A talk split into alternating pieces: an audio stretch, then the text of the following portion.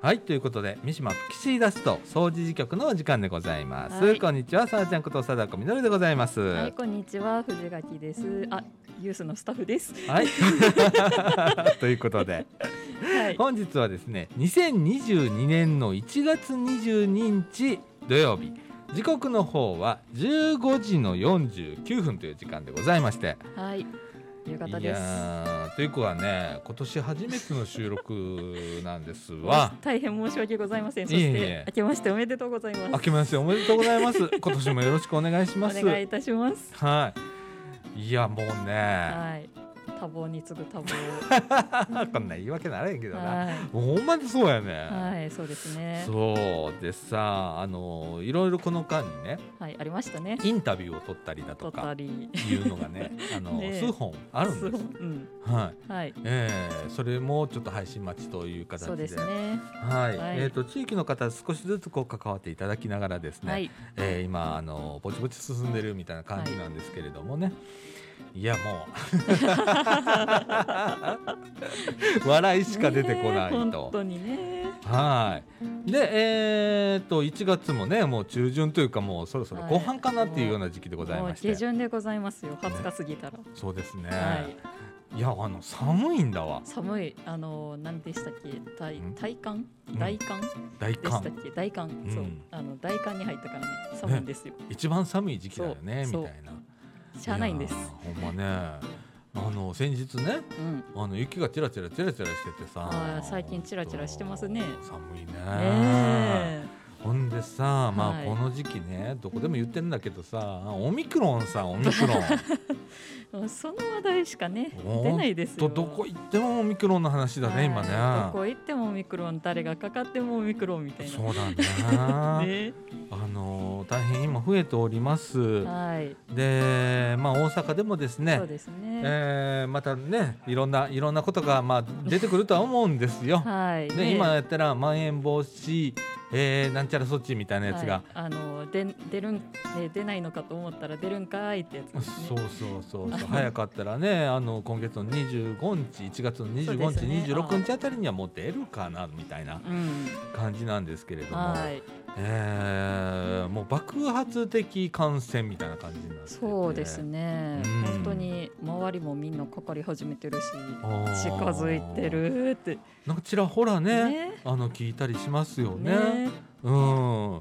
あのもうねあの十分皆さん対策はされてると思います、うんマスクの着用したりだとか、うんえー、と手洗いだとか、そうですね手の殺菌だとうか、ん、えー帰ってから本当手手ねもう洗ってとかさ、 うんしてたりするとは思うんですあとねあのソーシャルディスタンスでね、はいちょっと人と人の間をそちょうでっすとね開けましょうみたいんな感じっていうのはね皆さんも頑張られてるとは思いますけれども、はい、まあ今一度ねはいえーもうちょっとこう皆さん確認していただいて、そうですねははい、もう当分はこの体制をい、もうこれ以上頑張れって言ったらもうないと思うんですよねもう 無理ですよ、この市民レベルというかね、えー住民さんにとって、はい、なのでね、あのー引き続き今の体制を維持というようなことで皆さんお願いをしたいと思います。おはい願いしますねえもう本当この放送をしてもですね今、はい僕ら2人ともマスクをしながら。はい、で、あのこの目の前にはですねアクリル板があってですありねましてアクリル板をこう挟んでの会話 とそうですねいうことでやっぱこれも距離感がねあーこのまあ1枚あるっていうのでね、まなあんそうかですねちょっと感じたりする部分があるんだけれどもねえ一日も早そうですくね収束をしていただきたいなとはい思うのとそれからですね、はいあのーこのコロナの方でですね、うんえー第3回目の、はいコロナワクチンの接種っていうのはあーまあ、ぼちぼち始まっております。ねねはいはいえーっとまあ接種された方の順番前のね、はいはいはい1回目2回目の接種した順番でだいたいまあ来てると思いあまーすそう。ですね。はい、今やったら医療関係者とかう、んそうですうねん。それからね、えーっとあと高齢者の方高だ齢者とかね、うんで、えー、とどんどんこう年齢層が下がっていくような順番で、えーまた3回目というのが始まってきておりますけれどもね、はあのーまあもうこれ受ける受けないは自由なんですけれどそもうですねははいい、強制力はありませんけれども、はえーなるべくこう打っていただければ、うんあの今回の、えーコロナに関しましては、うん重症者重症になるリスクを防げるというような、ああ言効って果がますね、はい、ね、あの特にあのご高齢の方はいはいはいうんはですねねそういう効果あるそうなんでね、はいはい、あの受けていただければな、あのその前に通知がちゃんと来ますんでね、はい茨城市の方からね、はいえー受けていただければと思います。よろしくお願いをいたしお願いしま。ますすはい、えーということでね、えー久しぶり喋ったらね、はい頭の中がね真っ白になりそうになるんだよね。そうです ね今真っ白になりそうになりながらのあの収録になっております。はい、余裕は全くございま せん。あまあそもそもね二人で喋るのがめちゃくちゃ久しぶりなんで、ね、久しぶりだねあの、はいこの何回かね、あのー今ねユースプラデイストちょいというところで、はいえー撮らせていただいてるんですけれども、はいあのなかなか時間が作れ ないということそでうですね私がもう家でやってるっていうような状況になりまして、はいそうようなね、 もう朝方とかねそうですね真夜中とかねっていうような放送あの収録をしてはいやってるわけなんですけれども、うん今日はまあ久々にちょっとほんまに時間作ろうということで。はい、やっとねできましたはいね今やりましやってるところなんでございます。はいは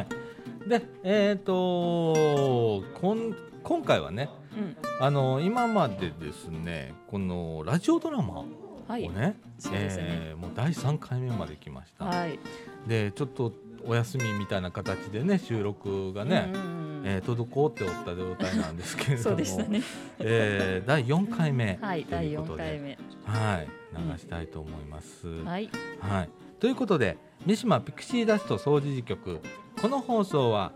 茨城市人権三島地域協議会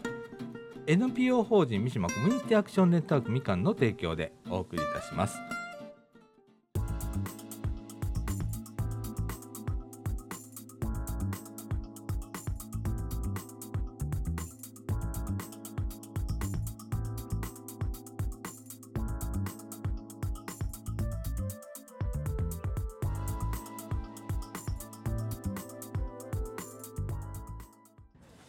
はいということで中枠一のお時間でございます。はーいはい、えーっとこのラジオドラマはいね大手間学院大学演劇サークルステップさんはいあの制作していただいております、んえードラマなんですけれども「花曲がりと言われた少年」今回はいよいよ第4回でございます,、四回目ですもう残る2回でございます、はいを、えー聞いていただきますはい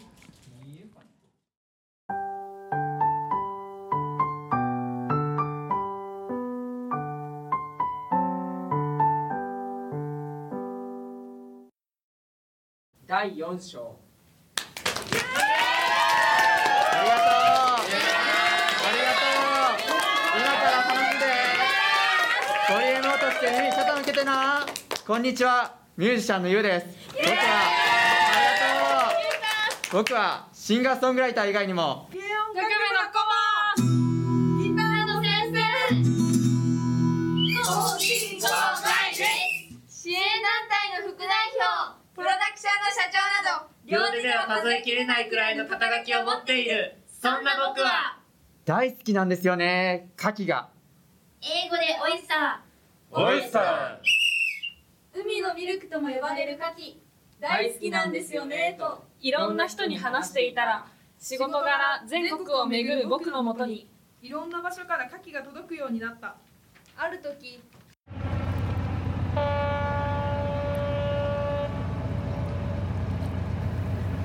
長崎県の瑞穂町で衝撃的に美味しい牡蠣に出会った何これうまっここの牡蠣はほとんどを町の中で消費しているので通販でも買うことはできなかったあまりにも美味しかったから地元の漁協の人に美味しすぎるから実は勝手に宣伝しまくってるんですよほんまにありがとうなそんなに好きって言ってくれるんやったら兄ちゃん歌やってるんやろはいうちの町に歌いに来てくれよ夏季のイベントやろこうして長崎県雲仙市水穂町に神フェスというイベントが生まれたイベントには毎年500人ぐらいの人が集まって牡蠣を食べながら僕の歌を聴くというちょっと不思議なイベントが生まれたそして僕は日本で唯一水穂町の牡蠣をおろすことができる人間になった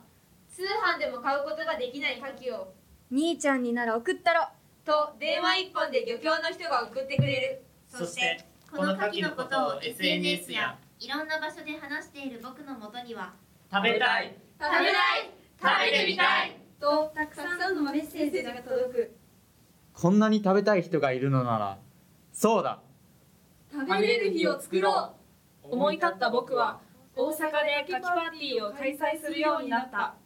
う毎回すぐに人が集まって入れなくなるくらい人気のイベントだおかげで僕にはオイスタオイスターーおいしさお兄さんオイスターお兄さんという肩書きが増えた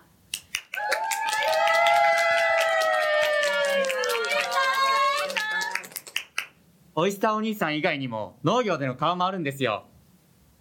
幼馴染のやっているカフェが野菜を買っている淡路島の野口ファームの野菜がとても美味しくて一度会いに行ってみたはじめましてはじめましてミュージシャンのゆうですめっちゃいいじゃないですか畑でライブとかしてみません面白そうですねやりましょう今度は淡路島に田んぼフェスというイベントが生まれたーこれも毎年開催していて今ではいろんなところから100人から200人ぐらいの人が集まるイベントになった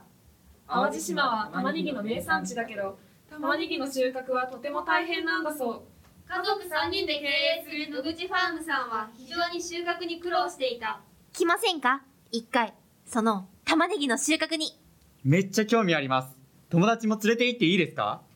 結果50人くらい集まった通常78時間かかる作業がたった15分で終わったいやー助かりましたもう毎年来てくださいあどうぞ食べてと淡路牛のバーベキューを振る舞ってくれた西ねだって玉ねぎの収穫なんてしたことなかったしそうそうめっちゃ良かったよ野菜うま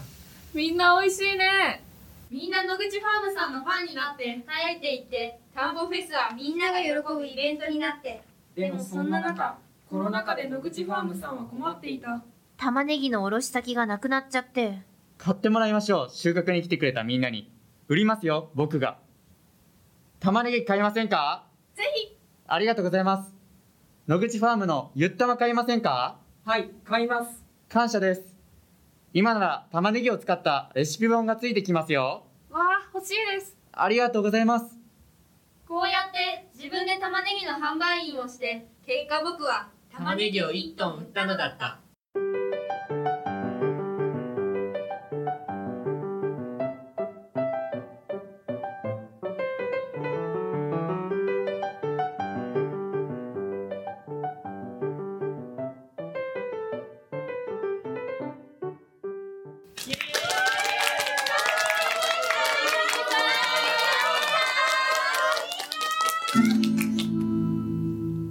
牡蠣も玉ねぎもこういう職業になりたいとかこれを狙ってやろうとか思ってやったわけではなくて単純にそれ面白いですねやりましょうで続けていたら気づいたら全部仕事になっていた自分には仕事をしているという感覚はなくてずっと遊んでいる感覚でいるライブの決まり方も結構特殊だ僕はライブハウスではライブをせずにカフェなどでライブをする地方に行く時は地元の人が呼んでくれて主催してくれるという形でライブをするそこで当たった後にみんなで牡蠣を食べたり地元の特産品を食べたりして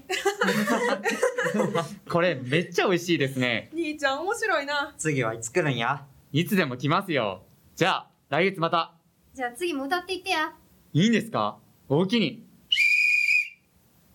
こうやって次のライブが決まったりするる本当に遊んでいる感覚でそれが仕事になっている本当にいいのかなーって思ったりもするけどそういう生き方ができる時代なんだなって思う一人のミュージシャンである前に僕は一人の人間として周りの人に喜んでほしいし自分が面白いと思ったことは人に伝えたいから発信するということをただやり続けているだけだ好きなことをやりちぎっていたらそれが仕事になっていたりする今の僕の夢は実は僕は5年くらい前から夢というものを持てなくなったというのも今は時代の変化のスピードが速い10年後になりたい職業を考えていても10年経ったらその仕事自体がなくなっているかもしれないそんな時代になっているだから今描いている夢が何年後かには成り立たなくなるかもしれない時代ましてや災害も増えてきているから自分の命がいつまであるかもわからない夢を持つというよりは生きるベクトルだけを決めている自分と同じ障害の人の役に立つ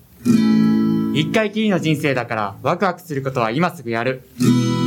このこの2つのベクトルだけを決めているそれを毎日夢中になってやっているだけその2つの矢印がいろんなところに連れて行ってくれるこれを叶えるって夢を持つことでモチベーションが上がるなら夢を持つことはもちろんいいことだと思うでも僕は夢を叶えるという生き方は30代で終わったここにたどり着きたいって目標を決めるとそこまでにしかいけないような気が僕はするだからこっちの方向に生きていきたいという考え方に行くしか変わっていた方向だけを決めるとここという場所で止まらないこっちの方向だから自分が思いもよらない未来に気がついたらたどり着いたりするプロダクションの代表も後輩をツアーに連れて行っている中でゆうさん会社やってくださいよゆうさんの会社から CD 出したいんでお願いしますあ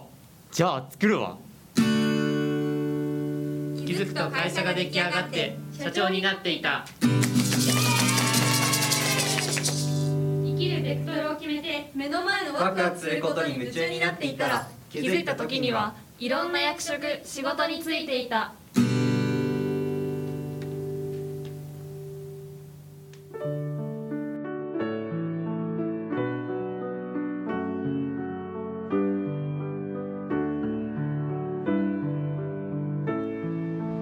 ステップラジオドラマ「花曲がりと言われた少年」第4話作川島武史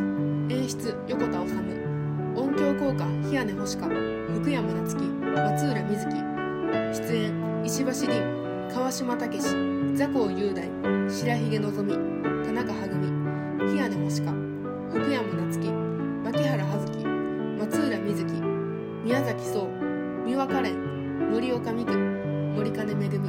恵山下優也米津飛鳥渡辺マリア次回ステップラジオドラマ「花曲がりと言われた少年第5話」最終話ですお楽しみに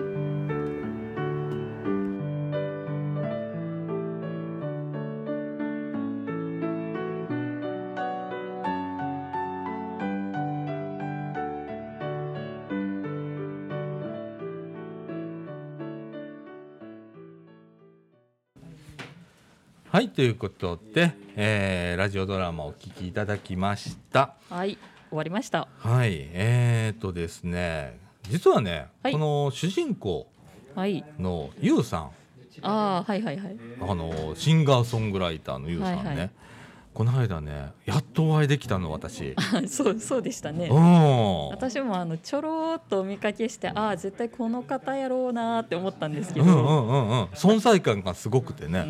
うんうんでやっと会えてね、はいでちょっとお話をすることができたり、はいえっ、とね、えー今回4回目今お聞きいただいたんで、はいえーっと次5回目最終回なんです。はいで最終回の次の週、はいえー次の週か次の回はいでですねちょっとインタビュー撮ってるんです。ああ撮ってましたねはい、もうね収録をしておりますんで、はいズームえでーすそれをね、えー本人交えての、はいえーちょっとこうお話をね、はいえーしようあの流そうかないう回うんうん撮うんっておりますのでね、それもお楽しみください。はい、めっちゃ彼ね、はいあのえええ彼やってね、あのーかっこええね、け謙虚謙虚。謙虚えっ、と、うん腰が低い、うん、あとなんやえーなんかね、めっちゃ柔らかくて優しい人あやそっうて。あのとりあえずいいなんか優しい人みたういな、ん、 ほんでね帰り際にね CD3 枚いただいたんですよ。あーそうですねいただいてましたねえうんうんうんうん。であのこのあのピクシーダストでもね流していいっていうことでおー本人許諾いただいておりますのでやねったーあの少しずつね皆さんにご紹介をしていこうかなと思ってます、はいあのこの放送ねあのやっぱ著作権の問題がありまして あの曲って流せないの、はいふつ普通はねそうですねでも今回ばかりはさすがにあの本人のはい承諾をいただきましたんで、えー流せるということはで、い流せます大丈夫ですはいまたあの流していきますんで、はいよろしくお願いしまおす。願いしますはい。ということでね、はいえーこの後ちょっとエンディングへ行きたいと思います。はい、行きたいと思います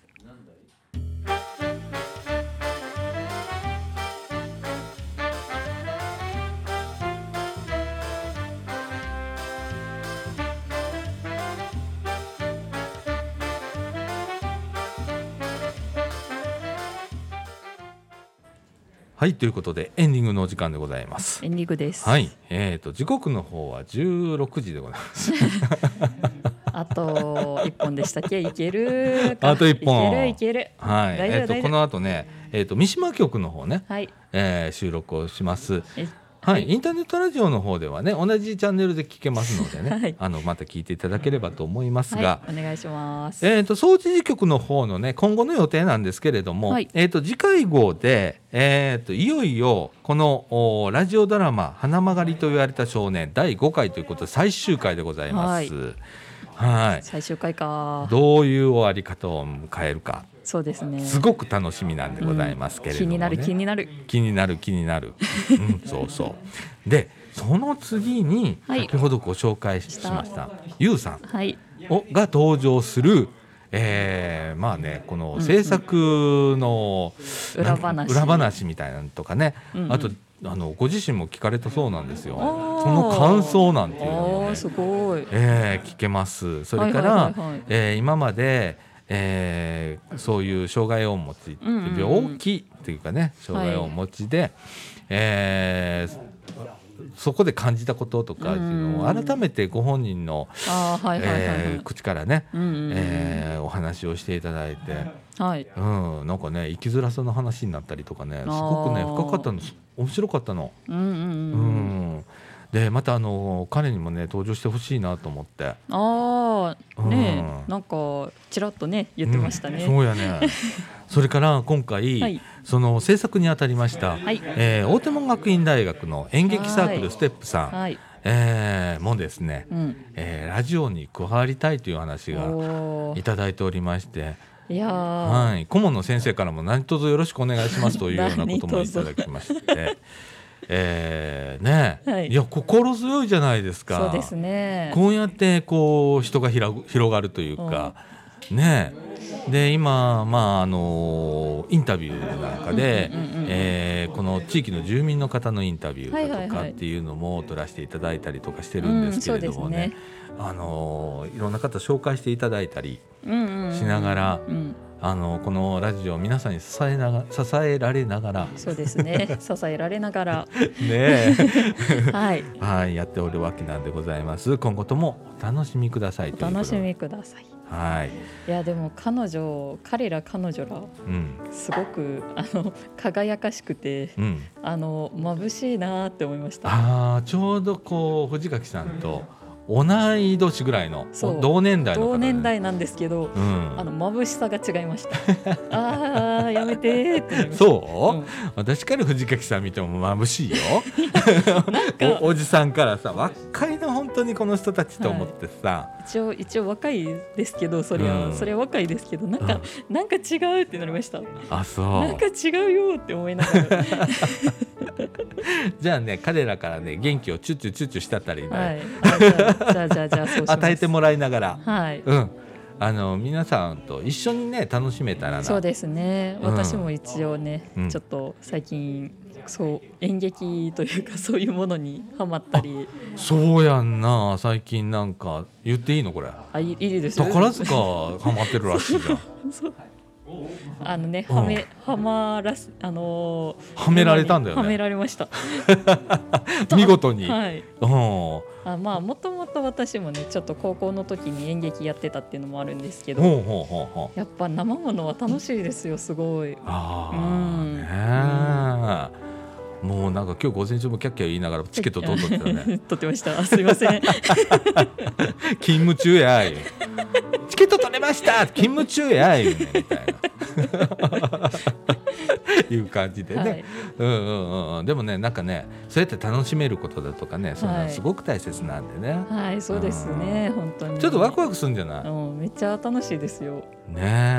えキラッキラしてますからうん、ほんでね、えー、と今回のこのラジオドラマを作ってくれてるこのステップさんのね、うんメンバーもねみんなね僕はねあんまりキラキラしてるようには見えないんだけど でもねすっごいなんかねチームワークがいいの。あなんあかねですよねみんなで支え合ってる感、すっごい思いやりを持ちながらみんなやってるなっていいですねいうのがそういうねのひしひしとね彼らから伝わってきてね、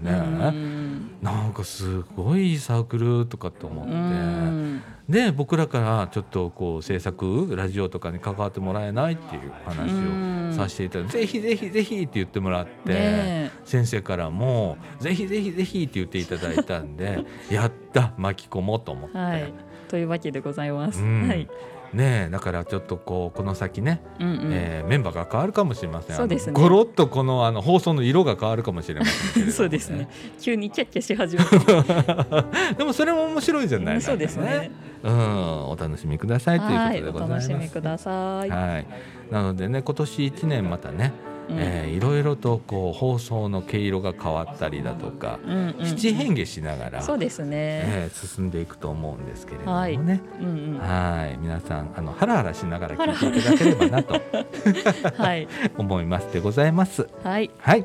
えー今週はこんな感じで終わりましょうか。ですねはい、ということで三島三島ピクシーダスト掃除局この放送は茨城市人権三島地域協議会